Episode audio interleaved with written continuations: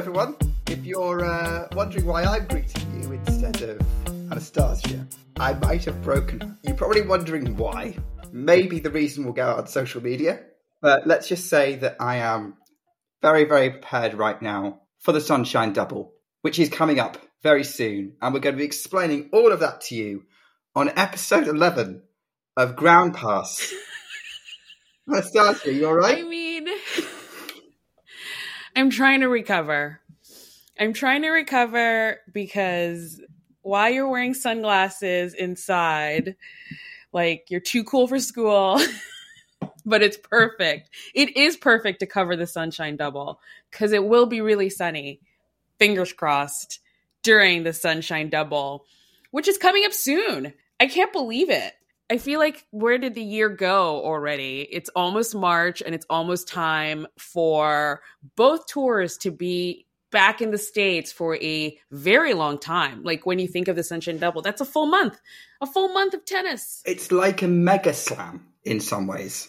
And uh, that's why I think the Sunshine Double is as highly regarded as it is because uh, you've got two packed draws that not quite as big as a slam. It's 96 players in who get to enter instead of 128, but you still have to win six consecutive matches both if you're if you're a seed over a period of four weeks. That's quite a physical a physical achievement. Um, I know a slam slams yeah. can be tough because it's two weeks of tennis where you're playing every other day, but with this, it's four weeks of playing every other day in two different locations that are right challenging for different reasons. Right, right. With two different climates. But I was thinking about this the other day because I was like, oh, this is a mega slam. And for all of it, for everyone listening, I know we just jumped right into this, but the Sunshine Double is the combination of Indian Wells and the Miami Open that happen in the month of March in the United States.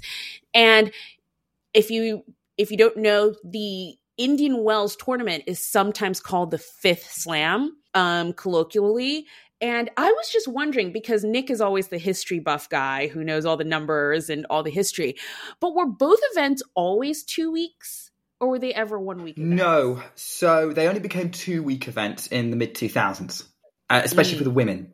Um, the women's okay. actually, you know, they're both 1,000 events on the tour, but actually the women's Indian Wells tournament wasn't upgraded to a 1,000 level until 1996. Before that, it was a 500 level. Um, so I don't know if you could imagine Indian Wells being a 500 event, but there you go. And then they, uh, but even then, that was still half the size of the draw of the men. Yeah, they both got updated, and it's interesting that now Indian Wells has been is called the Fifth Slam because actually Miami was called that, especially for the for the WTA players back in the 90s, um, before Indian ah. Wells got ah. upgraded. So Miami's got the sort of legacy status, as it were, but also they're both fairly recent compared to additions compared to a lot of uh, the other tennis players. So Indian Wells wasn't really a tournament. Um, neither them really tournament until the mid 80s, 85, um, 86, 87, that kind of period. And I think Indian Wells was always a Masters 1000 event whenever that when that's when that was created when the ATP tour took over the running, complete took over the running of men's tennis in 1990. So, but obviously for the women, it's kind of been a bit more of a journey. Uh, but yeah, comparatively, right. if you think about it, like the the the furthest back legends of the sport that you may have heard of, like Borg, McEnroe, if you have a longer memory, Rod Laver, they never actually played Indian Wells or Miami. It's something that really because they're so new began with your Boris Beckers, Martina Navratilovas, those kind of players. Yeah, yeah, and it, it, so I think what a lot of people might also know about these tournaments, especially Indian Wells, I'll say, because I think Indian Wells has had a lot of like storylines attached to it. And the two biggest ones I would say is first, players seem to really, really love Indian Wells. Like it's called Tennis Paradise, and I've never been. Um, the photos I see look gorgeous because you just have these scenes of like tennis courts and the backdrop are mountains and palm trees and stuff. Do you know why that is? I mean, hopefully one day we can we can all go to Indian Wells and experience it in person. Is it just a pretty venue or do pay- players love it for other reasons? I don't know too much about the players, to be honest. Um, I think for a lot of reasons, the players would probably love it because of the the reasons the players would love a tournament is the hospitality the tournament provide. Um, if you've watched Daria Kasatkina's vlogs, that ends up being quite a key part of everything. And but also the crowds and what kind of atmosphere they get at these tournaments and also I think the competition they get as well. So I think it's a combination of Indian Wells has uh, uh, particularly has got the cash to kind of splash to make the players feel like stars, but also yeah, Indian Wells is tennis paradise not just for the tennis players but for the tennis fans who go, and it's a very fan oriented event. Um, so. Um, I think because of that, the fans who go to Indian Wells are far more engaged, very knowledgeable about the game, um, and there's a lot of things that yeah. help players connect to them and sort of win them over. And I think that's another reason why the players might enjoy it. Indian Wells is very much on my, if I ever found the ability to pay for a flight to California and tickets, 100% would go. It looks incredible. And it's because of that reputation of being built as a tennis tournament. I think what's happened with the, what with the slams is interesting is that a lot of their status comes from their history, their longevity, though they were the original events in many ways. I mean, there's some maybe one or two events that may be slightly older than a couple of them, but be beyond that, um, they're the national championships, and they kind of probably feel like a nation's celebration of tennis, but it's all about the the nation hosting it and also the history that goes with it and maybe some of the kind of it's like an event. It's just an event, a, a, a, wider event than just a tennis event. Whereas Indian Wells is geared towards being a celebration of tennis at the highest level. It's it, it's in a part of the world that you know it's another American tournament. It's um, a relatively modern one, and so there's no there's a little bit of history hanging over it, but it can market it itself as if you're a tennis fan this is the event to visit. Definitely on my list of places to visit because all the pictures from it look good. Um, if you follow Rafael Nadal on Instagram, he has actually just arrived at Indian Wells and he's playing on this court and the mountains are in the background and the sun is setting and you're thinking, wow, this, I would want to play tennis on that court. Um, in that location. And I started doing research. So if you follow us on sh- social media, you know that I've been working on these sort of local tournament guides for our listeners um, and people who follow us on social media to sort of help people because it can be tough deciding when to go, what tickets to buy, how do you see your favorite players, etc. So I've been working on on um, the Indian Wells and Miami Open version of these um, events, and just looking into the sort of activities for fans, the tickets, um, how practice courts, and all of that. Indian Wells does seem very geared towards fans and people who love tennis and want to enjoy tennis. So I can imagine, you know, you saying, why does it an athlete, a tennis player, love a specific tournament, it's because they kind of get that sort of love and support from their fans and they have access to that too. So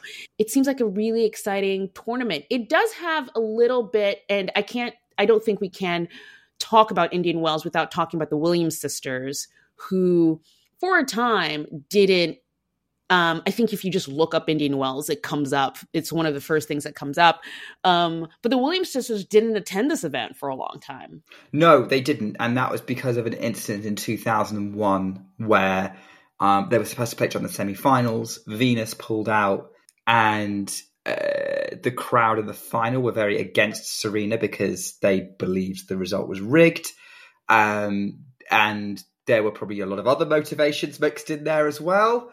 Um, yeah. Yep. Which it got very nasty. And so, justifiably, Serena and Venus didn't play that tournament for nearly like, for about 15 years. I think they went back in 2018. Was that the year they finally agreed yeah, to come back? Yeah. Um, and ended up playing each yep. other in that tournament. Um, but yeah, for a long time, the women, the Williams sisters uh, didn't play. So obviously, if you look at the, the role of honor of people who've actually won the Sunshine Double, like obviously, I think Serena's won Indian Wells. I'm pretty sure she won that final. But people who've won the Sunshine Double, both tournaments back to back, neither of their names are on there. Yeah, because they didn't attend Indian Wells for a long time. They're back now. I know Venus Williams is actually going to be in this tournament this year. Um, so it'll be exciting to watch her play um, at Indian Wells. But that kind of brings me to Miami, which I have attended. Miami is definitely a closer trip for me on the East Coast. Um, so I have been to the Miami Open. And it has a very interesting history. Like you said, it is the longest um, it is the oldest of both. Um, it's been there before, but the sort of venue of where the Miami Open in Florida has changed. Yes. A couple of times. Right now, the structure they have is shared, I would say. It's really funny. Um, for you, I know you, Nick, you're an F1 fan. Yeah. But what happens right after the Miami Open is the Miami Grand Prix at the exact same venue. So it's like they take down this temporary tennis court and put in a temporary, you know, track. yes, which, you know, you can, it's almost like they take everything apart like instantly because they've got to put the next thing up. I think they've got a little bit more of a gap to play with this time because I think Miami Grand Prix is not until the first week of May. Um, but mm. the uh, but it's interesting you say that. because so you're talking about the history. Like, yeah, Miami used to be in Crandon Park. I don't know Miami. Maybe some of our listeners are from Miami. They might know it. But now it's um, being it's literally held on the site of the Miami Dolphins. um, to the point where they yes. build a tennis court in the middle of a football stadium, which from aerial yeah. shots looks bizarre. And it's clearly a very temporary structure when you look at it in the close up. Yeah. And I have to say, from a, attending it, it is very it's interesting. So uh, the main stadium, it just seems so temporary because you're just you're almost going through scaffolding, and then you sort of pop up on these sort of temporary stands, and all of a sudden you see a court. Um, the outside courts are a little bit more, I think, they feel a little bit more like the U.S. Open if you've attended. Um, but it definitely has a look to it, which I don't know that I love. It's also in terms of visiting um, the tournament pretty difficult because it says the Miami Open, but it's closer to Fort Lauderdale in Florida than it is to Miami. So if you decide to stay in Miami, for example, to go to the Miami Open, you're going to be sitting in sort of two hour traffic every day trying to get to the courts.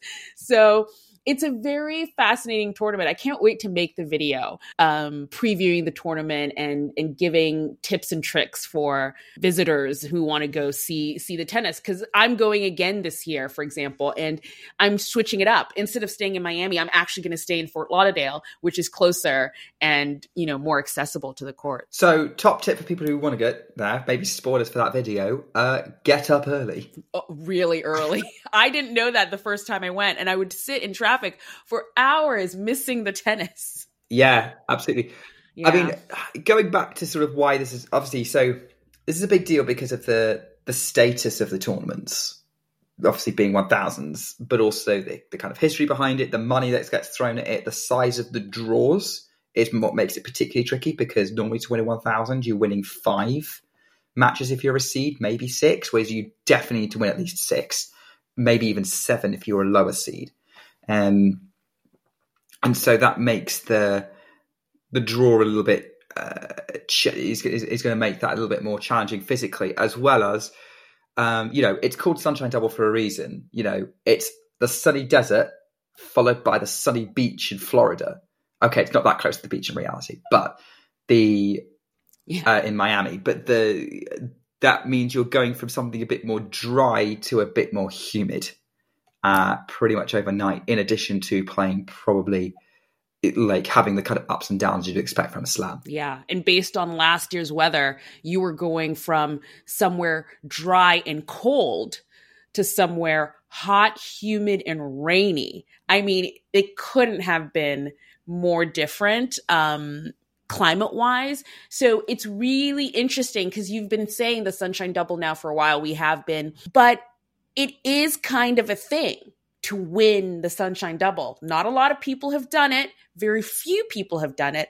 And it's probably because of the different conditions. Like it's tough to go from, you know, dry, crisp weather to hot, sweaty, possibly rainy um, um, weather. Do you think that's the main reason why it's so hard to win the double, or do you think it also has to do with how physically fit you have to be to sort of play that much tennis in a month? It is both because you're playing every other day for a month um, in different conditions, yeah. and you have to get used to both. And traditionally, I think it's less extreme now. They've changed locations in Miami, but it used to be you were going from a slower court where the ball doesn't travel as fast after bouncing compared to Miami, which is a bit quicker and maybe had players who are a bit stronger on faster courts like Roger Federer and John Isner um, performing well there. I do have the list of people who've won the Sunshine Double though. Um, it's 11 people, seven, Let's go. seven men, four women.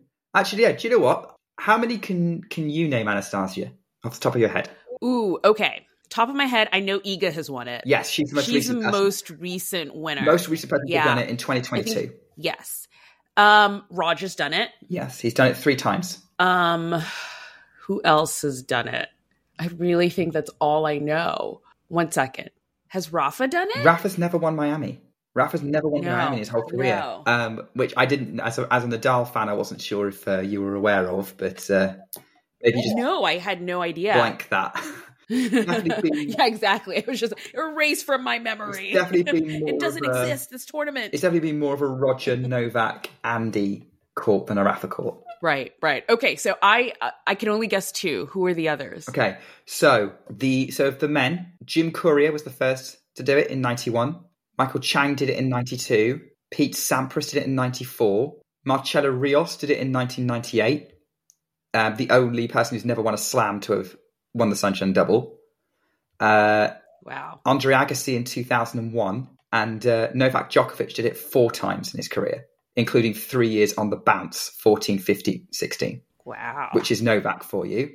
Only four women have done it. So said Iga's the most recent. Steffi Graf did it twice in 94 and 96, but 96 was the first year where there were both 1,000 level events. So the first time she did it was a 500 followed by a 1,000, slightly different. So but she she did it properly in '96. Um, Kim Clijsters in 2005, and then Victoria Azarenka did it in 2016, shortly before finding out she was pregnant. Oh, it was short. Like I wonder if she was during. I don't know if she was during, but I can't remember if she got injured and then got pregnant. But yeah, that it, it doesn't really matter. But that, that's the last tournament she kind of yeah. played, more or less, before um, she had to take time off because uh, at the time, like she was coming back. But yeah, yeah, there's your Sunshine Double winners. So very prestigious players. All players probably renowned for being very physically top form. And actually, last year we did actually come close to two players. We did because two players made the finals last year. Um, Daniil Medvedev made the ATP finals, and Elena Rybakina made the WTA finals. But Rybakina won Indian Wells didn't win Miami. Other way around for Medvedev. So yeah, it seems like it is definitely a large feat to win the Sunshine Double. Looking at the field this year, I think there's a lot of excitement coming into both tournaments this year because there's just a lot of players coming back. And I think the storylines coming out of, especially Indian Wells, because I don't know how many people will last through to Miami um, physically, you know, because of their physical issues or anything like that. But starting with Indian Wells, we have Novak. He's back playing, hasn't played. Five years. It's five years since he last played in Indian yeah. Wells. Which is crazy. I was thinking, I was like, wait, has it really been that long? And you think, yeah, because there was the times when he couldn't come to he couldn't travel here, but even before that, he he wasn't he hadn't attended it. So No, it was literally just because he couldn't travel. It's the only reason. Did he do it in did he do it in 19? Yeah, he played in 19. 2019? He played in 19. Okay, so he played 2019 and then couldn't come here. Yes, and then that's why he he um hasn't done it. But then we have Rafael Nadal coming back. You know, he had he hasn't played since Brisbane. He was going to maybe come back for um, the uh, Middle East swing, but he he decided to sort of take that time off, and he's going to be back again for Indian Wells. We have Naomi Osaka playing. Um, who else is coming back? Oh, Venus got a wild card, so she's going to be playing. I'm really excited for this field of players that are coming in to to play Indian Wells. Yeah, I mean, look, it's as we've said before, it's comparable with a slam because everyone's there, and you know, Venus being there, Razor Stakes, Nadal being there, lends uh, kind of a legendary status to it. Like this is the place to come visit and have an opportunity to see these legends playing the sport, especially since we don't know when the last time will be. Yeah. Definitely for Venus, because she's keeping her cards much closer to her chest on the subject. Um, Rafa might be a bit clearer. Uh, yeah, that's that's why I think also one of the reasons why Indian Wells is so interesting is that both tours, like all the top players, are going to be there, and both tours currently have a clear top four. Uh, and really it's a tournament that all of those players could win. There's not really, I don't think there's anyone who would struggle more so to win Indian Wells out of the WTA side. Definitely not. And the men and the ATP side, again, definitely not. I mean, like even Daniil Medvedev, who complains about slower hard courts, is a former finalist here. So yeah, yeah. Um, and I've got no reason to see why Jannik Sinner wouldn't do well. Djokovic and Alcaraz are former champions. Alcaraz is the defending champion. Uh, so I think that's one of the reasons why this tournament is going to be so fascinating is we're going to be watching the progress of those kind of eight players. Super excited for the Sunshine Double. It's it's kind of my, you know, tennis is kind of back in my neck of the woods kind of. So time zones are great for me and um, these are some tournaments that I can visit locally. Um, so I'm really excited to have um, the Sunshine Double coming up quickly. It's crazy how how fast the year has gone and how much tennis we've has been played already. But this brings us to what's been going on on tour over the last two weeks that we've been away. And can I tell you, a lot, a lot has happened in two weeks. I, I have had some fantastic text exchanges with you on WhatsApp, Anastasia. There's been a lot of very excited caps, all caps messages Yes. About something. All caps messages. yes. About a lot of players. But, you know, I think it's been easier for maybe you to follow on the WTA because they've just been basically two big events um, on the WTA side. Um, counting on the ATP side, there's been one, two, three, four, five, six events over the past two weeks. We haven't even finished one of them yet. All of them. As of recording. And yes, one of them is still going, but Rio is still happening.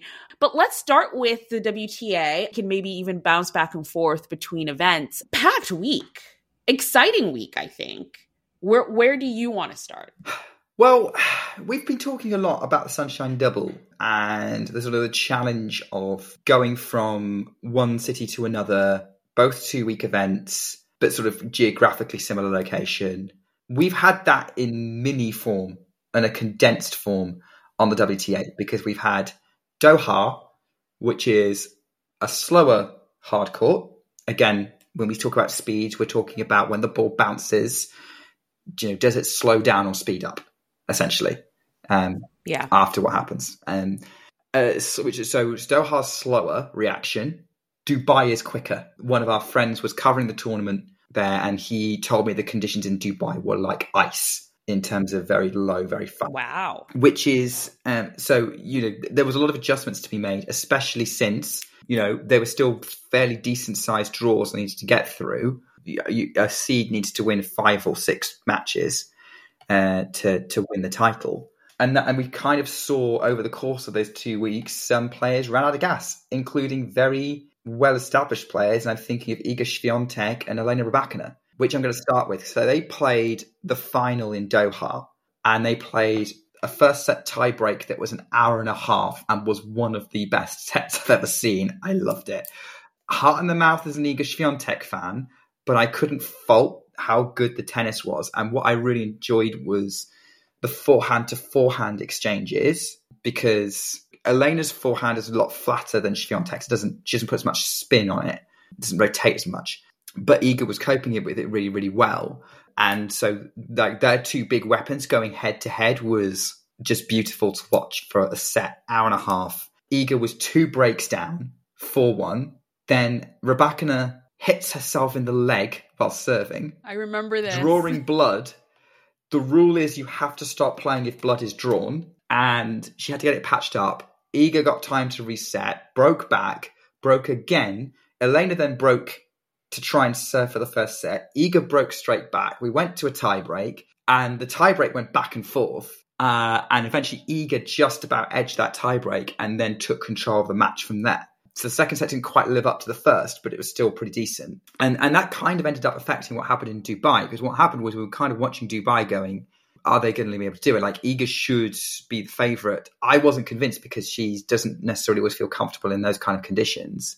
And Iga got to the semis. She beat some tricky players. She beat yeah. um, Elina Svitolina, Zheng Qinwen. Then, unfortunately, she had this physical dip in the middle of her semi-final with Anna Kalinskaya that put her in a position where she had to fight back and it was just too much. Kalinskaya was also playing really, really well, but we'll come back to her. So, uh, whereas Rybakina got to the quarterfinals of Dubai and then pulled out with some kind of stomach illness, is what the reason she's given. I do think fatigue must have played a role in that. And so, what we ended up with was the Dubai event being a lot crazier than the Doha event, where all the the Doha event was all the quarterfinalists were Grand Slam finalists, had been to a Grand Slam final at least once in their careers. The the Dubai quarterfinals was a lot more about people making breakthroughs, and it was quite interesting to see the the contrast between those two tournaments. Which is my favorite kind of final, semifinal. I think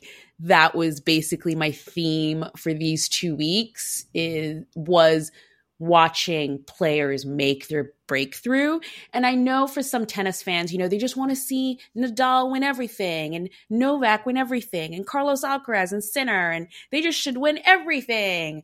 But that's not in my mind tennis. And watching these players make breakthroughs in this tournament has been so exciting. So exciting because it makes the game a little bit more lively and exciting. And when your favorite, you know, a Sinner or an Alcaraz or whoever comes against these new players who are just on a run.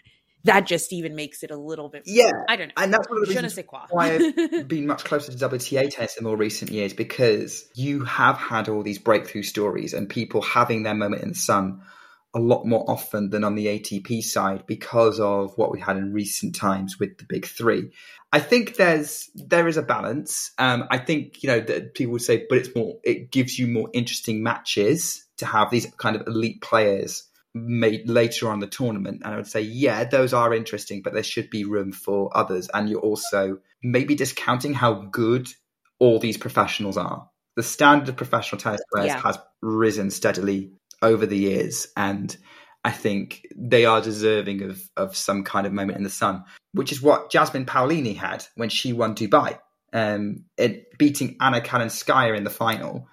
Neither of which had like been that deep in a big event before. Like they'd both reached the, the second week of a slam for the first time in Australia this year and played each other there. Um, Kalinskaya winning that match, but Paolini won the rematch in quite spectacular style in that Kalinskaya came in having beaten three top 10 players, Jelena Ostapenko, Coco Gauff, and Iga Swiatek. Paolini had battled her way through some tough players as well. She'd beaten Leylah, she'd beaten Haddad Maia, she'd beaten Sakkari, was due to play Rybakina, but Rybakina pulled out. Um, and what happened was Kalinskaya was the ascendancy for a lot of the match, but Paolini just wouldn't give up, worked her way back in, and yeah, she kind of fought back, and it was a really, really good match, which kind of defeats the point of you know yeah. you you don't need the top four to play each other to have a good match. These two were ranked outside the top twenty, and it was still a really decent quality battle. Uh, but and it, it, was a shame one of them had to lose really because they both played so well. They both deserved the breakthrough. Um, Paolini's someone I've been following for a few years because um, she uh, had a very exciting match with Victoria Azarenka in the second round of the US Open in 2021. And that put her on the radar as, oh, she gives us exciting matches. Let's see if she can put it all together. And aged 28, she's now managed to put it all together. And Paolini, you know, I think her theme a little bit in this tournament has been like the sort of the comeback queen. Um, her first round match against uh, Beatriz Haddad Maia was just you know, four six, six four, six love. Um, she won the last two sets, um, but she she has this fighting spirit, and I mean, she must be five five or Yes, five is. four. She's a very small player. She's a very small player, so you see her, and it was especially evident with the uh, Be- at the Beatriz Haddad Maia match because Beatriz is like six foot tall, and you see this small pint sized just ball of energy who refuses to stop and hits the ball so hard. And there is an energy to her that is very similar to me with Leylah Fernandez, who Yes. she apparently she actually did beat in this tournament in the next round. But they they have very similar just energy.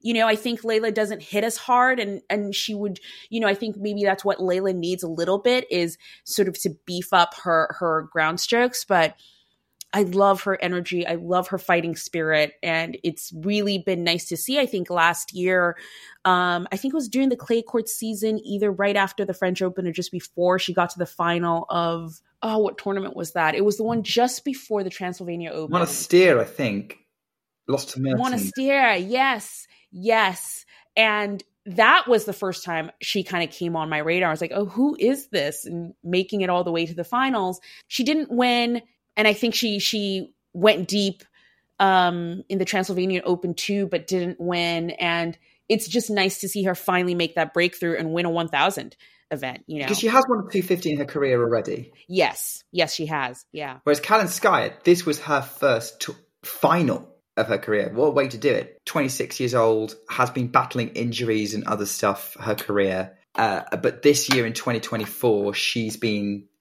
showing uh, a lot of potential. Like she was losing to good players in good matches every single tournament. Yeah. So um, they're both now going to be seeded for Indian Wells. Um, it's highly likely they're going to both be seeded for the next two majors at Roland Garros and Wimbledon. Uh, Paolini's now top 20. So uh, it, I, I think uh, it, it was nice. It was nice to see uh, sort of both uh, both of them uh, doing well, but um, it was it was hard to kind of Yeah. pick a winner. because they both have very similar i think not stories or trajectories but they both have this thing where they've been working hard to get to where they've been and this was sort of the reward for all the hard work they've been doing i mean anna Kalinskaya came on my radar not because of her playing actually but because of her coach who she happens to have one of the few female coaches out there on in tennis in general so um, I was reading a lot of articles on Patricia Tarabini, who's her coach. Um, she used to be a player as well. It's just, I love coaching player relationships and seeing how those work because I think sometimes um, we tend to think I, it's it's very interesting because in other sports, for example, that I watch, football, um, basketball, the coach has more of an a, a more of a, a sort of status or more of a personality on a team.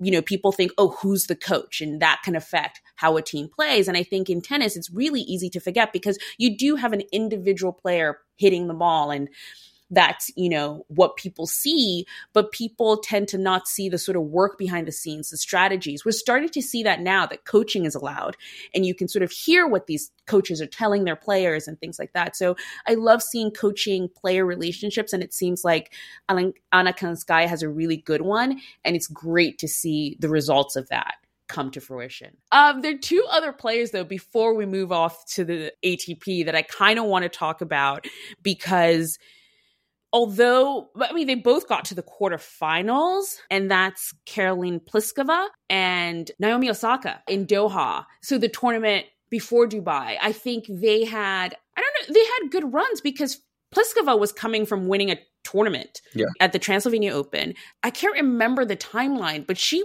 basically flew to Doha and played tennis Yeah. right away. the, it, Pliskova's run was ridiculous. So, a little bit of background for those who may be a bit newer. Karolina Pliskova is a former world number one, has never won a Grand Slam, but she's been in two finals um, and went three sets in both those finals. She, in recent years, has had a little bit of a slump to the point where she she was kind of the, in danger of dropping out the top 40. Uh, went to Cluj in Romania to you know, play the 250 there. Wasn't even seeded for a 250. Wins the tournament, gets on the plane to Doha in Qatar. So Google it. Those countries are nowhere near each other. Nope, they're not. and as soon as she landed, she had to play her first match because Doha started the day of her final in Romania. So she had to get over. She was on the second day and she battled her way through, can I say, because she went three sets in almost every match. Um, she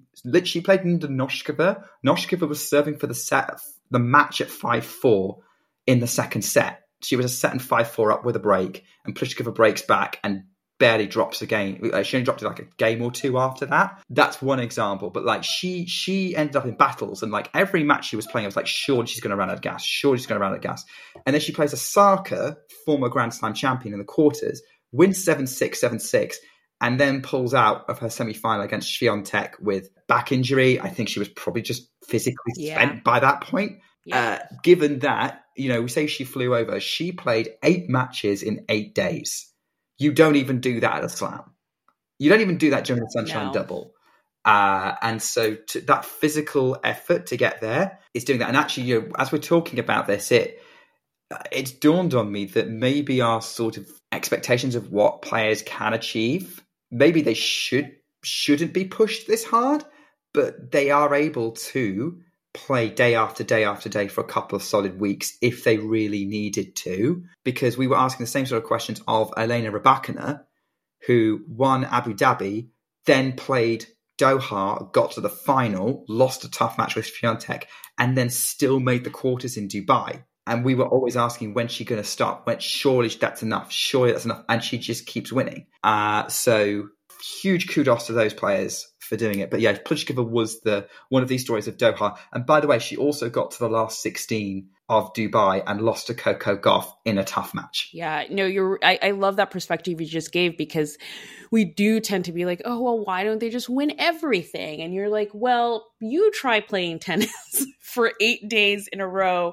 in two different continents, you know? So it's really, I always say tennis players, you know, they, it's sort of an endurance sport mm. as well. It's an endurance sport in a way. And, um, they have to do a lot to sort of stay fit and and win tournaments and it, it is really great to see what they can do um, it was really nice to see naomi osaka back in the quarterfinals um, i think she's finally getting a hang of it i think a lot of people were upset that she she pulled out of Dubai after getting to the quarterfinals in in Doha. But again, I think this is part of the sort of like our expectations of what tennis players can or should do need to be based in some sort of reality because she just had a baby, like a baby, a child. She gave birth to a child and is back on a tennis court like nothing happened to get to the quarterfinals so quickly, um, I think is pretty impressive. And we're going to see her back um, at Indian Wells. And I think she got the matches she needed to prepare. And we'll see where she gets to um, in Indian Wells because, again, you know, she's coming back. People are expecting her to win everything. And you're thinking, well, but the tour, you know, I actually think it would be weird if Naomi Osaka came back from giving birth and just won everything right away because you're thinking, well, but the tour's been going and there are other players who are also building and growing. And, uh, you know, I don't think it would be sort of a good look if she just came back and was like, oh, winning everything. Um, it's nice to see there's still a bit of competition. I would also say with Naomi, with Naomi, she's never done that. She's never dominated week after week after week. Naomi's a unbeatable player when she peaks, but the peak doesn't happen very often. But she's very good at making it happen when it matters, when everyone's watching, which is on the heart, which is it slams, usually the US and Australian yeah. Opens. And so that's what you've got to bear in mind. Like, here's a stat: whenever Naomi Osaka has gotten past the fourth round of a slam, she's won it. Wow. And she's only ever lost one fourth round Grand Slam match. So she's four and one in Grand Slam matches, four zero in quarterfinals, semi-finals, and finals at slams. And that's what you've got to bear in mind. But if you look at the rest of her career, she's only won two 1000 events. Indian Wells in 2018, Beijing 2019. She she has a game that's that is quite streaky, but it, when she schedules it right, she's she's unbeatable. So um, yeah, maybe we we will.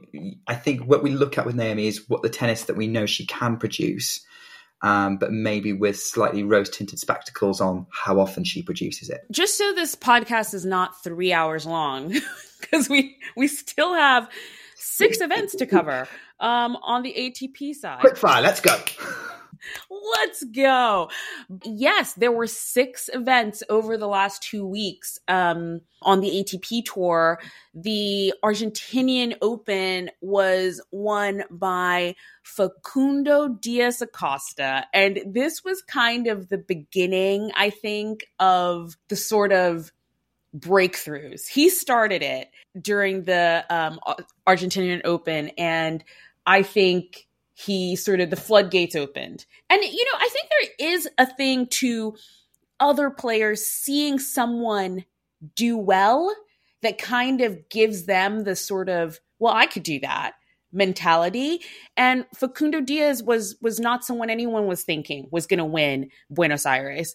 Um, in the field was former finalists and the winner Carlos Alcaraz, Cam Nori, Nicolas Jarry. There were big names in this tournament, and um, for him to come through and be the winner is was was great, especially as he is from Argentina to winning at home um, during the Golden Swing was exciting. I think for the for the area and for tennis in South America.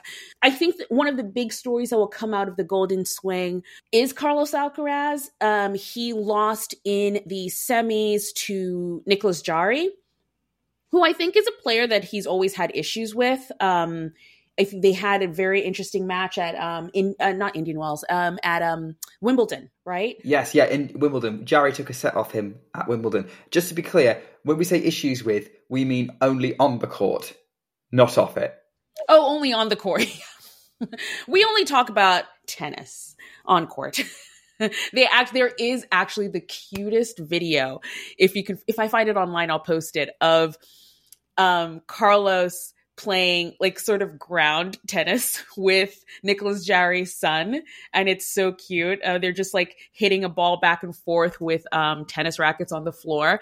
Um, it's really cute. i will find it and and leave a link to it. But you know, I think the sort of player Jarry, you know, super tall, really big serve. Really heavy ground strokes. So I think that is the sort of player who can affect Carlos Alcaraz.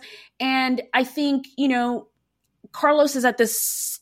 I, I didn't realize, I think, how popular he was until, you know, jumping ahead, he had a little bit of a fall in his first match at um, the Rio Open and couldn't play but he's still there and he attended as a guest as just someone in the audience the rio semifinals. And you know there, he was there with david ferrer and he, they had an announcement and he stood up and there was applause. And i was like what is this? Is this like is he is it not roger federer?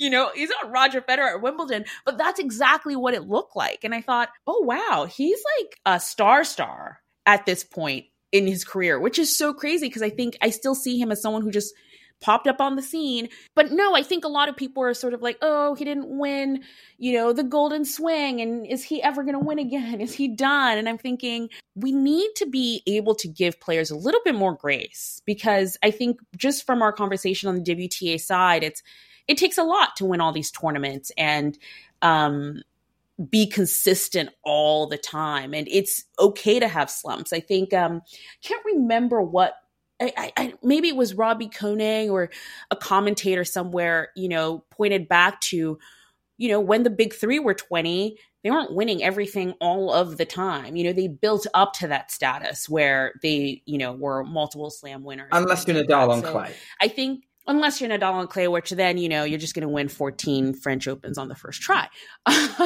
Um, I think a lot of people love to compare. And yes, he has built up this rivalry with Sinner.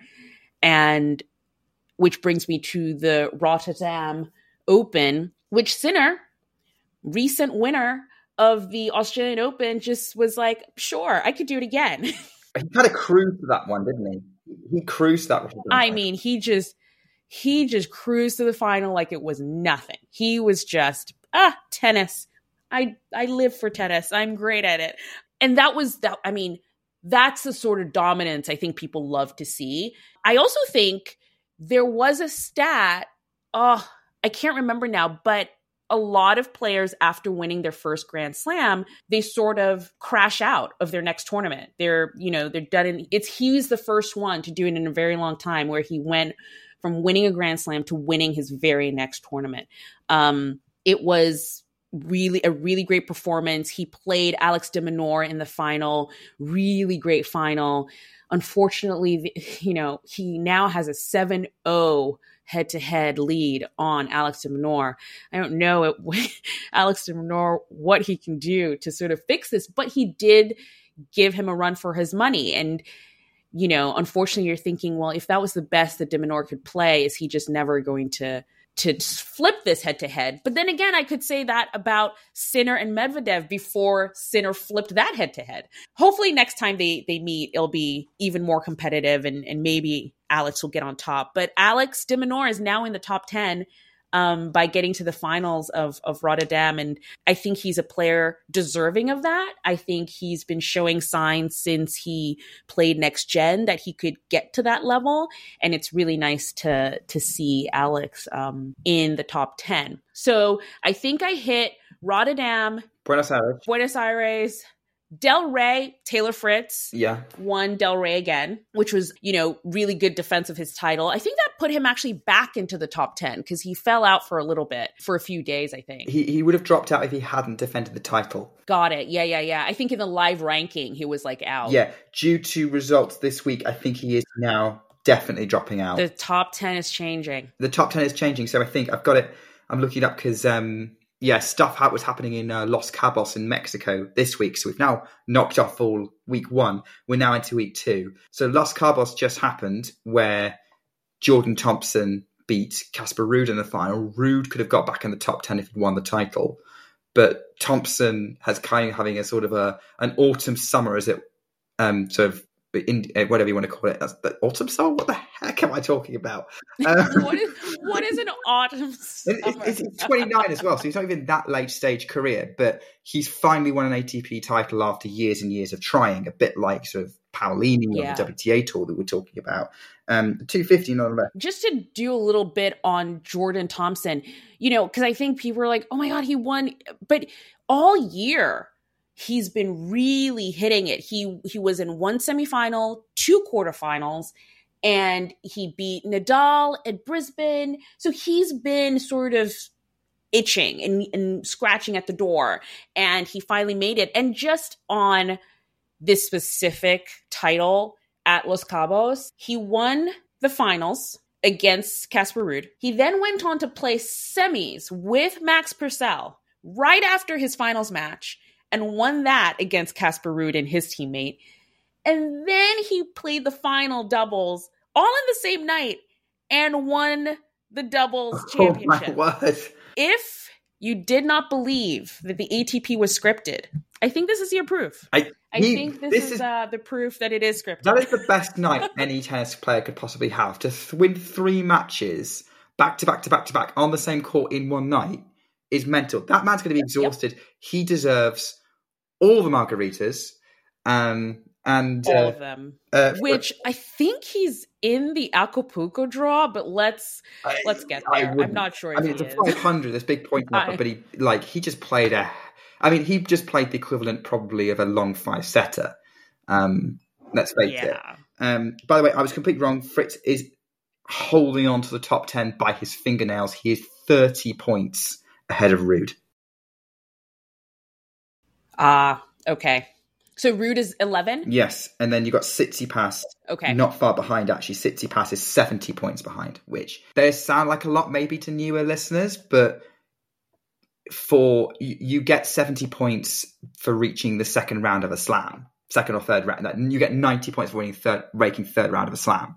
So, you know, yeah, couple of decent, couple of decent wins for uh, your opponents, and you're going to drop back before we go on to talk to talk about Rio, which um, the final will be happening later this afternoon, um, just a little bit about the top ten because it's been in the conversations you know, all week. No more one handed backhands in the top 10 for the first time ever um, because Tsitsipas is out and Grigor didn't make it in. I don't know what your feelings about this are. I don't really have any strong feelings. I love a good one handed backhand. I think it's really pretty to watch. Um, but whether or not it kind of leaves tennis as a, a sort of a style of a ground stroke, I don't really, I don't know. I, I, I don't have any sort of strong feelings on on if it goes. Roger Federer will always be my my only my my one and only um, one handed backhand guy. Yeah, I, I, think it depends on your age because I think there's a certain level mm. of if you've been watching tennis for, for decades, you expect tennis to be played with one hand. Um, the double hander is a relatively recent evolution um, of the game. It, like very few people played with two hands 50, 60 years ago. Uh, Bjorn Borg was the one who kind of made a two hander work. Um, and everyone went, oh, okay, maybe we should start doing that. Um, and, you know, even Roger Federer said recently, like, if he was coaching his kids, he would teach them to play with two on the backhand. Um, it creates a little bit more stability, a bit more strength to the shot um, it makes sense. Do I think tennis is more interesting with more variety in how the game is played? Yes. But let's face it, there's not even any one handed backhands in the women's top 10 anymore. We've only got one, maybe two in the top right. 100 um, now. It's already happened in the women's game long, long time ago. So, yeah, um, it, it was inevitable. Um, I think tennis is more interesting if you have a mix but uh, I'm similar to you. I'm not necessarily going to be super emotional about it. Okay, well, we have two more tournaments to cover, which I think kind of brought the all caps conversation yeah. on WhatsApp this week. I think the theme the theme here is very much it's not necessarily about who won these tournaments. It's about who made a name for themselves in these tournaments. One of these yes. was yep. Rio, and the other one was in the men's event in Doha. So you're going to start hearing the word Doha again a lot, but this time we're talking about the ATP. Although, unlike the WTA, it's 250, not a 1000. Yes. They have, and I wonder if they'll ever become sort of like the Sunshine Double, where they they become mixed events. But in Doha, we had Karen Khachanov was the winner of the tournament. And I think he had a pretty, you know, normal run to the final. Um, nothing crazy. I think Karen, it was a good win for him. I think it's his sixth trophy that he's won. I think the the the cute thing about it is so there's this thing where, you know, Karen Khachanov, uh, Andre Rublev and Daniil Medvedev are all friends, and they've there's some tournaments and that they've all won and this is now the third one that they all have trophies from the same tournament. It's cute. But the story I think of of Doha, not I think, I know, was um Jakub Mensik, who our friend Damian Kust, who is a journalist who covers the Challenger Tour, first introduced me to last year he couldn't stop talking about him. I was like, who is this player? Who's this Czech player? I don't know who he is. He was a teenager at the time. Still is. Um, and then I realized, huh? He still is. He still is a teenager. Um, he's 18 now. And I remember he was he was playing Taylor Fritz at the US Open. And I thought, oh, this is the player Damian's always talking about. I should watch his match. And it was good, but Taylor Fritz totally blissed him off the court. I think he was also tired. He had a pretty good run at the U.S. Open for for a young new player, um, but it was nice to see him in person. And then watching him this week in Doha was just.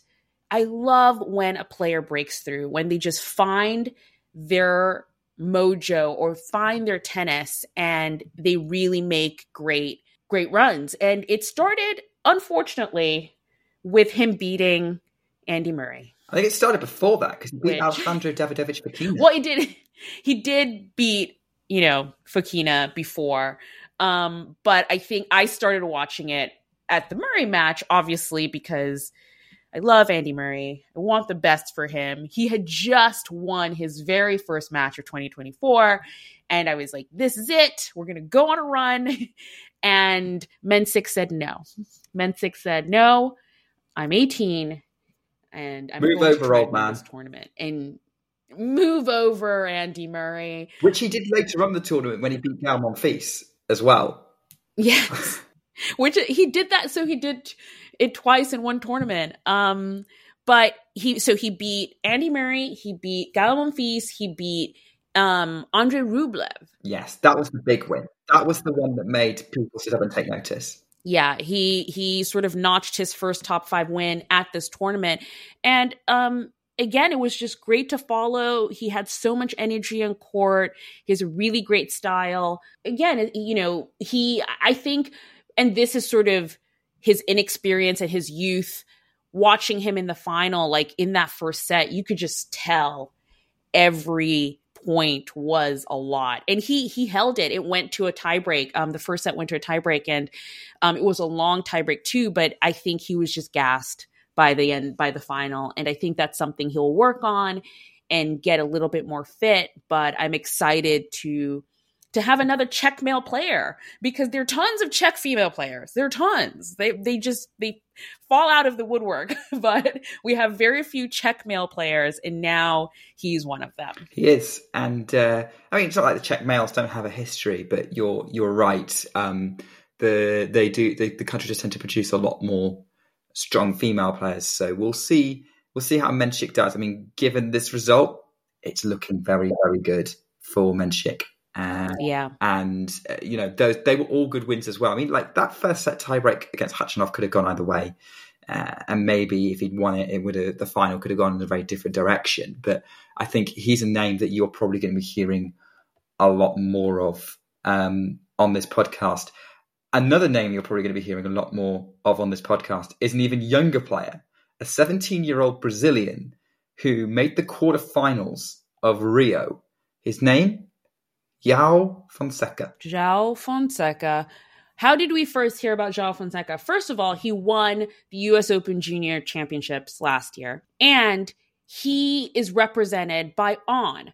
So I actually saw him the very first time was because he was represented by On, and they had an event pre US Open with Iga, with Ben Shelton, and then this kid. And I was like, who's that kid?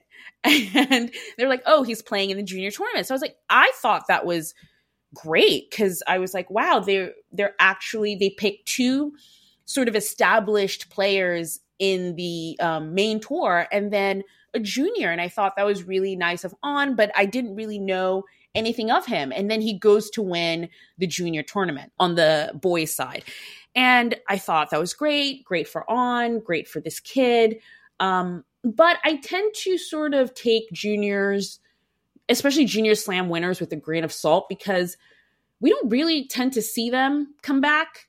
Um, I mean, some of them do, obviously. Obviously, you know, we have um, junior slam winners who are playing on the main tour, but sometimes they just seem to fade into into nothingness. And you're like, oh, whatever happened to that kid? And there was conversations about him going to college. I think he is actually um he's said he's going to specific college. I can't remember which one it is now, but they're still going to sort of leave that to the last minute to make the final decision on if he goes or not. But the second time he came into sort of my zeitgeist and you know my view was at the World Tour Finals because he was picked to be a hitting partner to all the the the eight players who were playing at the tournament and all I kept hearing on social media was Fonseca beat this person at a practice set. Fonseca beat that person at practice set. Oh my goodness, Fonseca is hitting so well at the practice set. I'm like, what's happening? Who's this kid? Should we put him in the tournament? Should we put him in the tournament? It kind of reminded me of when Rune was the kid who was at the practice and they were like, who's this kid who's at the World Tour final practicing with the big guys? And then that was it until the Rio Open where he made a splash. And I think this is what I love too about the Golden Swing because you do get a lot of Latin American players playing at home. You know, this is their home tournament, and he's from Brazil playing in Rio. And I mean, all of his matches, I'm watching them from home and I can hear the scream. You could feel the screaming crowds supporting him and, and like edging him on. And his first round match was against Arthur Fils. I love Arthur Fils, but this was a beatdown. This was I've never seen anything like it. I think I don't know. I think Arthur Fils did not know what to do. it was one of those. The score was six love six four. So Arthur Fils in the second set kind of woke up a little bit, but it, he he came out like Fonseca came out like a rocket and didn't really stop until he got to um, until he got to the quarters. It was a sight to see, and I could not type his name more in more all caps than than I already have over this past week. Yeah, I I haven't seen the matches that Fonseca's played because wrong time zone. to. Wrong time zone. Um, Yeah. And- tough time zone for you. Yeah, really tough actually. Yeah, where they where they schedule matches. Like I could have watched it, but like it just wasn't. It wasn't, especially since they put his matches on quite late. Um, and Yeah. so I've seen highlights. The highlights I've seen, he strikes the ball monstrously. Um, I, I'm not surprised he could keep up with the top guys in Turin. Um, maybe they should have just flown him out to Jeddah. Um, but the I, I feel like they should have. uh, given how that tournament went. Um, but the uh, yeah, I, and so you know, it's it's promising signs. The guy who beat him, Navone, is actually playing in the um, in the final in Rio against Sebastian. Baez, all Argentine final. But yeah, Fonseca. Fonseca, Fonseca is he's the name's going to get picked, and now he's going. Th- those two, Mensik and Fonseca, are going to be in the same category as Fils, who obviously is still also a teenager. Who, when they're put in a draw, everyone's going to wonder how they do. Everyone's going to be looking to see how they perform. if you do watch any match, you should watch his qualifying match with uh Navan uh, Navano. Really bad at pronouncing, but you should watch his qualifying. Ma- yeah, you should watch his qualifying match because he was very much like Mensik. He was done physically. He was cramping. He was, ju- I mean, he was really done physically. He won the first set 6 2 and then lost the last two sets 6 3, 6 3. But that was because he could barely move. But some of the points he was able to sort of get out of his body in those last two sets while cramping was very impressive for a kid of his age. He's 17. So you're thinking, oh, if he can do that at 17, what is he going to do when he builds physically and he he has the endurance to keep up in the matches? And another thing is, I think Mensik is now in the top 100 with his run in Doha. He was able to get into the top 100. Fonseca is, I mean, he, he I think he went up tons. He started the tournament, I think, in the 600s and now is in the 300s of the world. He just got a wild card into um, the next tournament, which is in Chile. And, you know, it'll be interesting to see. My my main thing right now is watching to see what he does. Does he go to college and pull a Ben Shelton where he finishes college, he has a great college career, and then he comes out when he's sort of 21, 22 and sort of, you know, takes over on tour? Or does he pull a Michelsen, who's someone else that kind of made waves a little bit early in the week in um, Delray? And does he not go to college? Does he decide at 17 to go on tour? And that depends on how quickly he performs. Like, if he's 100, top 100 level already and he's willing to do the school of tennis life instead of actual school, and, and he, he can be successful doing that, um, why not? If, on the other hand, it's a no, this is still going to be a steady progress, so let's get a college degree while you can. It's going to be a lot easier to do it at your age um, and then come in and sort of once you've matured a bit and do the Shelton route. Um, so I think it's going to literally come down to is he going to, uh, you know, what what his results going to be kind of uh, week in week out on the tour um, if he plays. You know, um, I remember when when Iga won her first slam at Roland Garros 2020, and she was talking about, oh yeah, um, we're going to do this tennis thing for a couple of years, see if it works out, um, and if not, then I'm going to go to to college. Um, yeah. and uh, it worked out. yeah, it worked out, girl. It worked out. You won a slam at 19. I kind of answered her own question. So I think if if Fonseca does something, maybe not win a slam, but something along the lines of, no, I can compete with the top 100 right away. I don't see a reason why he would need to go to college if that's this is going to be his chosen career, unless he really, really wanted that backup of the career was cut short by an injury or something. Yeah, it's it's going to be interesting to see because again, the, sort of the life of tennis if he decides to not go to school might be a long road because again he's 300 in the world. He did get a wild card into the santiago open which is coming up now.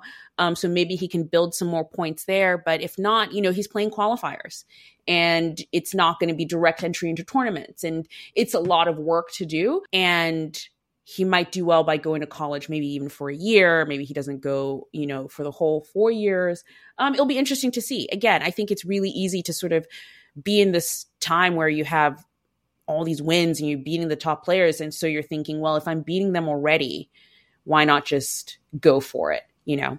Um, yeah, it'll be interesting to see to see how he what he chooses. Um, but let's wrap it up because this is a long one. We did a real I mean, again, a lot happened in two weeks. What's coming up? What's coming up on the WTA? Um, we're getting ready for the Sunshine Double, as we all are. All of their tournaments are in the US. We've left the Middle East. We are now in the US. We have a WTA 500 in San Diego, where Jessica Pegula is. She's back. back. Yes, after a few months, about a month off, she's the top seed in San Diego. She's going to be wanting to remind everyone that she's still here. And then you've got um, the 250 happening in Austin, where Victoria Azarenka is the top seed. Lots of interesting players could have scattered through both fields, uh, but really, this is where uh, particularly San Diego, I think, is going to be used as the ideal prep for Indian Wells. Maybe Austin's close to Miami, um, but um, yeah, I think the the WTA tour uh, is now in full sunshine double prep mode, as I have been since the start of this podcast. It'll be interesting to see who's coaching Jessica now. I, I genuinely don't know. I don't really pay that much attention to it. It's off court stuff. We'll find out when he gets in the box. Or it's a she. Hopefully, it's a she. Hopefully, it's a she. I'm still waiting for Kim Clijsters to just jump on Anza's team. Like that's my hope and dream. But yes, hopefully it is a she. Okay, on the men's side, on the ATP side, we are yes prepping for um, the Sunshine Double. So you'll see players, for example, um, Novak and Nadal have gone over. There's a really cute photo of them that they took. They sh- they were on the same flight to um, to California, so there's a photo out there of both of them. So they're there. Um, Carlos Alcaraz, who's still um, slightly, he's recovering from his um, ankle strain um, is going to Indian Wells. So he will start his prep. He's not going to be in any tournaments. And I believe neither is Sinner. Sinner is not going to be in, in any tournaments either. I don't know if he's on his way or if he's still in Italy. Um, but those two will not be in any tournaments. There is the Netflix Slam. Yes, I was going to wonder if you were going to mention that. yeah, it's an event that I'm very. So I'm going to go to a watch party, which basically, because of the time zone, it's happening in the middle of the afternoon, you know. But I'm going to a watch party with friends and just to experience what it is. At first, when it was first announced, it was just a match between Rafael Nadal and Carlos Alcaraz. And I, you know, I totally understand it. It's like the older generation, the newer generation, clash, Netflix slam. It's really nice to see all these sort of more traditional mainstream media get into tennis because that just tells you how popular tennis is becoming again. But there's going to be now, they've added some events. There's going to be an ace off, I think it's what it's called. Sam Querrey, it's going to be in it, John Isner, Taylor Fritz, and Francis Tiafoe. So this is a male centric event. There, uh, as of right now that I know of, there are no WTA players that are um, included in the Netflix Slam. But I would be interested to see how it is, you know, aired and shown, and and um, yeah, Netflix is definitely doubling down on their on their tennis investment. It looks like. Um, so that that will be happening just before Indian Wells. But during this week coming up, we have the men's tour is in Dubai for 500 and there's also the the tennis tournament in Acapulco, which is also another um, 500 event. And finally, the event that we've talked about that uh, Fonseca is going to be in is the event in Santiago, Chile. Who's playing? Well, I think we're seeing the return of Medvedev since the Australian Open, so it'll be nice to see how he's doing. Um, I know he he's recovering from a foot thing um, that he had um, at the Australian Open. So he'll be playing um, in Dubai. Rublev's playing in Dubai. Bublik, Andy Murray's playing in Dubai. So that's definitely where the big names are. It is a 500 event. The, on the other side, we also have another 500 event in in Acapulco where we have Zverev, we have de Minaur, we have Norrie, um, who we didn't really talk about Norrie. Um, he was close to getting back to the finals of Rio, but his match that happened yesterday, the semis that happened yesterday, were in the most insane conditions. I think we have a friend who is covering the tournament, and the field temp was like 40, over 40 degrees Fahrenheit. And Norrie looked like death playing tennis and he stuck it out. He played the whole match. Hopefully, he's recovered enough for Acapulco, but don't be surprised if he pulls out because he really did look awful. Jack Draper, Tommy Paul, Taylor Fritz, Francis Tiafoe, Chris Eubanks, Ben Shelton. I mean, you know, that's where the Americans decided to go. They all they're all in Acapulco this week in preparations for the Sunshine Double. The last tournament in Chile is mostly a Latin American affair. So, you know, we've got Juan Fonseca, who got um, a wild card. Uh, Facundo Diaz Acosta is playing, who won um, the tournament last week. And yeah, those are the biggest. The Garin is playing. I think Cerundolo is playing too, possibly. I'm not sure. Um, but yeah, definitely all the Latin Americans are staying in Latin America. Essentially, if you're European, you're following Dubai. If you are American, yeah. you're following Acapulco. And if you're in South America, you're following Santiago. Is is basically how it's, it's to run. It's perfect. I, and Everyone has their own little tournament. I'm going to say this now. Like, I am probably not going to watch any Acapulco because Acapulco is always on after midnight my time, just always. Um, so there is yeah. no, I have no way of watching it and staying sane. So I will uh, have to miss it, but I will probably catch some of some of Dubai in between what's going on with um, San Diego. And I think this is also some a note. You don't. I mean, it's impossible. We have a tennis podcast, and we do not watch every single tennis match. It's impossible. Pick which one's in your time zone and which one's more comfortable to your work schedule and your life schedule and all that. And then just enjoy the tennis. And if there are big matches that come up, um, in maybe a different time zone, there's always a replay. You know, I I I just love tennis, so I don't even mind if I know what the scores are. I'll still watch a match, you know. But yeah, that's all we've got for today. Nick, we know what you're going to be watching. I will mostly be watching um, Acapulco and Santiago, I think, depending on the time zone stuff, and of course San Diego because um, got to throw in the nice WTA in the mix there. This this podcast has gone long, but that's just what it is. A lot happened this week, but I how did I forget? We have to say our players of the fortnight because I know who mine is, but who's yours, Nick? I know we kind of have an unspoken agreement not to pick our favorites, but I have to for this one um, for mu- multiple of reasons, and that is Iga Swiatek. Um, and the reason is one, she performed the best across the two weeks. Won the one Doha semi final in Dubai. Her points yield over the two weeks was the biggest, but also her loss generated a lot of a conversation about expectations of her and uh, when she loses, uh, which we kind of touched on a little bit and kind of you know something I kind of waded into as well. Well, hang on, why do we think she loses? What do you actually realistically think? Is it is it realistic to say that she should win every match she plays?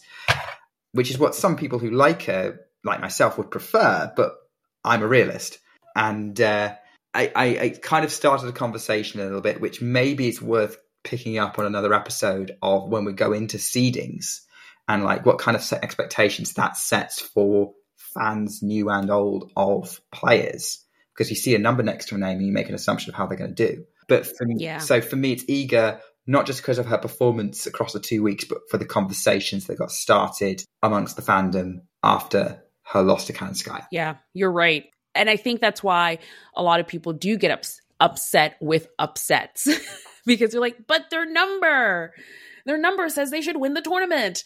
And it doesn't always um, work that way. I kind of will go unorthodox as well with this player of the fortnight because I couldn't pick one. I just I couldn't. So the teenagers are the players of the fortnight. I'll let you have more than one. Mensik and Fon- Mensik and Fonseca just their breakout runs in those tournaments really um, were impressive and made me remember why I love the sport of tennis and just you know discovering new people. Because i mean my personal story with tennis is i did get into sort of big three land and when roger started to fade and there was this scare of wait a second what happens when there's no nadal roger novak to watch? Well i was like well then tennis is over. Like tennis is done. There's no more tennis. And you know kind of the pivot I've made to discovering new players and, you know, sort of following trajectories of maybe you see someone at a challenger and then you watch them fight and grow and go up the rankings. And and then they're up there in the rankings and can they sustain? Can they keep it up? You know um that has brought me a lot of joy in tennis. And so watching these teenagers like make their moves this week has been just so joyful and exciting. And I can't wait to see, you know, looking back when it's December and we look back on the year and say, well, what happened? Did they make it? Did they do it? Um, what could change? Or were they just, you know, a flash in the pan? I really hope not because their their brand of tennis is so exciting. Um, so that's those are my players of the fortnight: Joao Fonseca and Jakub Mensik. Have to be them have to be then. There would it would have been weird to pick anyone else. Really weird. Um, love you, Sinner. Anyway, we um we're done for the day. we're done with this week. Stay tuned to our social medias, and I will be posting our guides on um the Miami Open and Indian Wells hopefully i will see some people out there. If you see me at miami say hello. Um, leave comments. I love interacting with all the people who um, message or reply to our posts on threads. We now have a twitter x handle as well so i'll put all of that in the description. And you know keep watching tennis. Keep watching tennis. It's all brilliant every week. Don't try and watch all of it but you can always watch some of it in a week. Have your have your weekly dose. But yeah, we'll be picking this back up in a couple of weeks as Indian Wells just gets started. We'll be out in the desert, and where we're going in the desert, we don't need roads.